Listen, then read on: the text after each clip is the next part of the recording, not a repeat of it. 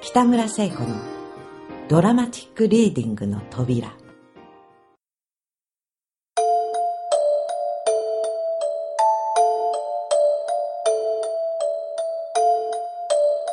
それから10日ほど経って、今度は大谷さんが一人で裏口から参りまして、いきなり100円紙幣を1枚出して、いや、その頃はまだ100円といえば大金でした。今の2、3000円にも、それ以上にも当たる大金でした。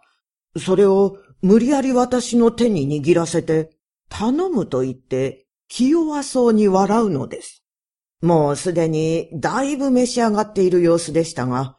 とにかく奥さんもご存知でしょう。あんな酒の強い人はありません。酔ったのかと思うと、急に真面目な、ちゃんと筋の通った話をするし、いくら飲んでも足元がふらつくなんてことは、ついぞ一度も私どもに見せたことはないのですからね。人間三十前後はいわば血気の盛りで、酒にも強い年頃ですが、しかし、あんなのは珍しい。その晩もどこかよそでかなりやってきた様子なのに、それから私のうちで焼酎を立て続けに十杯も飲み、まるでほとんど無口で。私ども夫婦が何かと話しかけても、ただはにかむように笑って、うんうんと曖昧にうなずき、突然何時ですかと時間を尋ねて立ち上がり、お釣りよと私が言いますと、いや、いいといい。いや、それは困りますと、私が強く言いましたら、にやっと笑って、それではこの次まで預かっておいてください。また来ます。と言って帰りましたが、奥さん、私どもがあの人からお金をいただいたのは、後にも先にも、ただこの時一度きり。それからはもう、なんだかんだとごまかして、三年間、一銭のお金も払わずに、私どものお酒を、ほとんど一人で飲み干してしまったのだから、呆れるじゃありませんか。思わず私は吹き出しました。理由のわからないおかしさが、ひょいとこみ上げてきたのです。慌てて口を押さえて、おかみさんの方を見ると、おかみさんも妙に笑ってうつむきました。それからご亭主も仕方なさそうに苦笑いして、いや、まったく、笑い事ではないんだが、あまり呆れて、笑いたくもなります。実際、あれほどの腕前を他のまともな方面に用いたら、大臣にでも博士にでも何にでもなれますよ。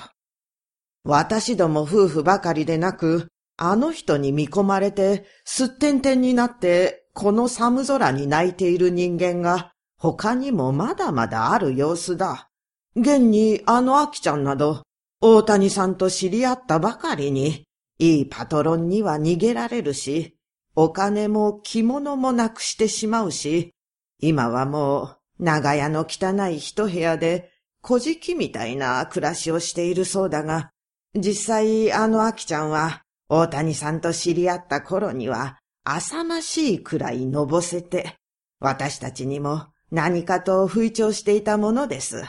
第一、ご身分がすごい。四国のある殿様の別家の大谷男爵の次男で、今は文持ちのため感動せられているが、今に父の男爵が死ねば、長男と二人で財産を分けることになっている。頭が良くて天才というものだ。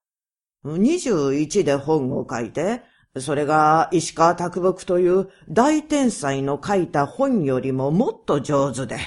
それからまた十何冊だかの本を書いて、年は若いけれども、日本一の詩人ということになっている。おまけに大学者で、学習院から一個、帝大と進んで、ドイツ語、フランス語、いや、もう恐ろしい。何が何だか、アキちゃんに言わせると、まるで神様みたいな人で。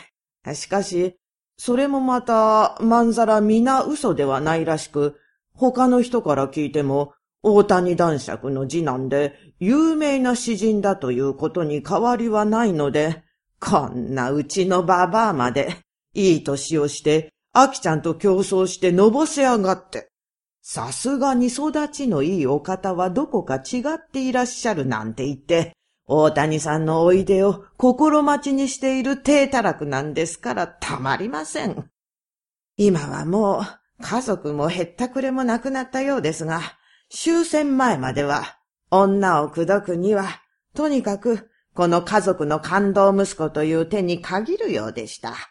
変に女がクワーとなるらしいんです。やっぱりこれはその今流行りの言葉で言えば奴隷根性というものなんでしょうね。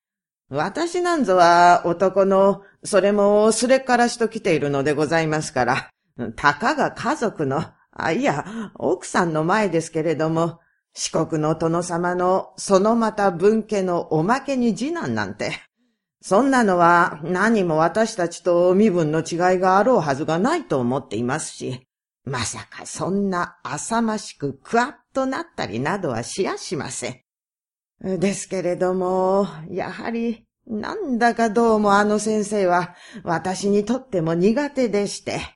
もう今度こそ、どんなに頼まれてもお酒は飲ませまいと固く決心していても、追われてきた人のように意外の時刻にひょいと現れ、私どもの家へ来てやっとほっとしたような様子をするのを見ると、つい決心も鈍ってお酒を出してしまうのです。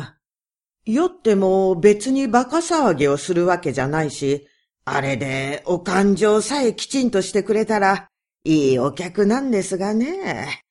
自分で自分の身分を吹聴するわけでもないし、天才だのなんだのと、そんな馬鹿げた自慢をしたこともありませんし、アキちゃんなんかが、あの先生のそばで私どもにあの人の偉さについて広告したりなどすると、僕はお金が欲しいんだ。ここの感情を払いたいんだと、まるっきり別なことを言って、座をしらけさせてしまいます。あの人が私どもに今までお酒の代を払ったことはありませんが、あの人の代わりにアキちゃんが時々支払っていきますし、また、アキちゃんの他にも、アキちゃんに知られては困るらしい内緒の女の人もありまして、その人はどこかの奥さんのようで、その人も時たま大谷さんと一緒にやってきまして、これもまた大谷さんの代わりに過分のお金を置いていくこともありまして、私どもだって商人でございますから、そんなことでもなかった日には、いくら大谷先生であろうが宮様であろうが、そんなにいつまでもただで飲ませるわけには参りませんのです。けれども、そんな時たまの支払いだけでは、とても足りるものではなく、もう私どもの大損で。何でも、小金井に先生の家があって、そこにはちゃんとした奥さんもいらっしゃるということを聞いていましたので、一度そちらへお感情の相談に上がろうと思って、それとなく大谷さんに、お宅はどの辺でしょう？と尋ねることもありましたが、すぐ感づいて、ないものはないんだよ。どうしてそんなに気を揉むのかね？喧嘩別れは損だぜ。などと嫌なことを言います。それでも私どもは何とかして先生のお家だけでも突き止めておきたくて、二三度後をつけてみたこともありましたが、そのたんびにうまく巻かれてしまうのです。そのうちに東京は大空襲の連続ということになりまして、何が何やら大谷さんが戦闘帽などを被って舞い込んできて、勝手に押し入れの中からブランディの瓶なんか持ち出して、ぐいぐい立ったまま飲んで、風のように立ち去ったりなんかして、お感情も何もあったものでなく、やがて終戦になりましたので、今度は私どもも大っぴらで闇の酒魚を仕入れて、店先には新しいのれんを出し、いかに貧乏の店でも張り切って、お客への愛嬌に女の子を一人雇ったりいたしましたが、またもやあの魔物の先生が現れまして、今度は女連れでなく、必ず二三人の新聞記者や雑誌記者と一緒に参りまして、何でもこれからは軍人が没落して今まで貧乏していた詩人などが世の中からもてはやされるようになったとかいう、その記者たちの話でございまして、大谷先生はその記者たちを相手に、外国人の名前だか、英語だか哲学だか、なんだかわけのわからないような変なことを言って聞かせて、そして、ひょいっと立って外へ出て、それっきり帰りません。記者たちは興ざめ顔に、あいつどこへ行きやがったんだろう。そろそろ俺たちも帰ろうか、など帰り支度を始め、私は、お待ちください。先生はいつもあの手で逃げるのです。お勘定はあなたたちからいただきます。と申します。おとなしく皆で出し合って支払って帰る連中もありますが、大谷に払わせろ。俺たちは500円生活をしているんだ。と言って怒る人もあります。怒られても私は、いいえ、大谷さんの借金が今までいくらになっているかご存知ですか？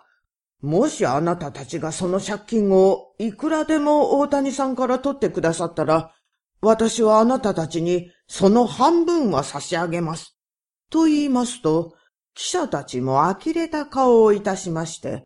なんだ大谷がそんなひでえ野郎とは思わなかった。今度からはあいつと飲むのはごめんだ。俺たちには今夜は金は百円もない。明日持ってくるから、それまでこれを預かっておいてくれ。と、威勢よく街灯を脱いだりなんかするのでございます。記者というものは柄が悪いと世間から言われているようですけれども、大谷さんに比べるとどうしてどうして、正直であっさりして、大谷さんが男爵のご次男なら、記者たちの方が公爵のご僧侶くらいの値打ちがあります。大谷さんは終戦後は一段と狩猟も増えて、人相が険しくなり、これまで口にしたことのなかったひどく下品な冗談などを口走り、また、連れてきた記者を矢庭に殴って掴み合いの喧嘩を始めたり、また、私どもの店で使っている、まだ二十歳前の女の子を、いつの間にやら騙し込んで手に入れてしまった様子で、私どもも実に驚き、全く困りましたが、すでにもうできてしまったことですから、泣き寝入りのほかはなく、女の子にも諦めるように言い含めて、こっそり親子のもとに返してやりました。大谷さん、何ももう言いません。拝むからこれっきり来ないでください。と、私が申しましても、大谷さんは、闇で儲けているくせに人並みの口を聞くな。僕は何でも知っているぜ。と、ゲスな脅迫がましいことなど言いまして、またすぐ次の晩に平気な顔して参ります。私どもも大戦中から闇の商売などして、その罰が当たって、こんな化け物みたいな人間を引き受けなければならなくなったのかもしれませんが、しかし、今晩のようなひどいことをされては、もう詩人も先生もへったくれもない。泥棒です。私どものお金を五千円盗んで逃げ出したのですからね。今はもう私どもも仕入れに金がかかって、うちの中にはせいぜい500円か1000円の現金があるくらいのもので、いや、本当の話。売り上げの金はすぐ右から左へ仕入れにつぎ込んでしまわなければならないんです。今夜私どものうちに5000円などという大金があったのは、もう今年も大晦日が近くなってきましたし、私が常連のお客さんの家を回ってお勘定をもらって歩いて、やっとそれだけ集めて参りましたのでして、これはすぐ今夜にでも仕入れの方に手渡してやらなければ。もう来年の正月からは私どもの商売を続けてやっていかれなくなるような、そんな大事な金で、女房が奥の六畳まで勘定して、戸棚の引き出しにしまったのを、あの人が土間の一席で一人で酒を飲みながらそれを見ていたらしく、急に立ってつかつかっと六畳間に上がって、無言で女房を押しのけ、引き出しを開け、その五千円の札束をわしづかみにして二重回しのポケットにねじ込み、私どもがあっけに取られているうちに、さっさと土間に降りて、店から出て行きますので、私は大声を上げて呼び止め、女房と一緒に後を追い、私はこうなればもう、泥棒と叫んで、往来の人たちを集めて縛ってもらおうかとも思ったのですが、とにかく大谷さんは、私どもとは知り合いの間柄ですし、それも無語すぎるように思われ、今夜はどんなことがあっても、大谷さんを見失わないように、どこまでも後をつけて行き、その落ち着く先を見届けて、穏やかに話して、あの金を返してもらおうと、まあ、私どもも弱い商売でございますから、私ども夫婦は力を合わせ、やっと今夜はこのうちを突き止めて、堪忍できぬ気持ちを抑えて、金を返してくださいと、穏便に申し出たの。まあ、なんということだ。ナイフなんか出して、刺すぞだなんて、まあ、なんという。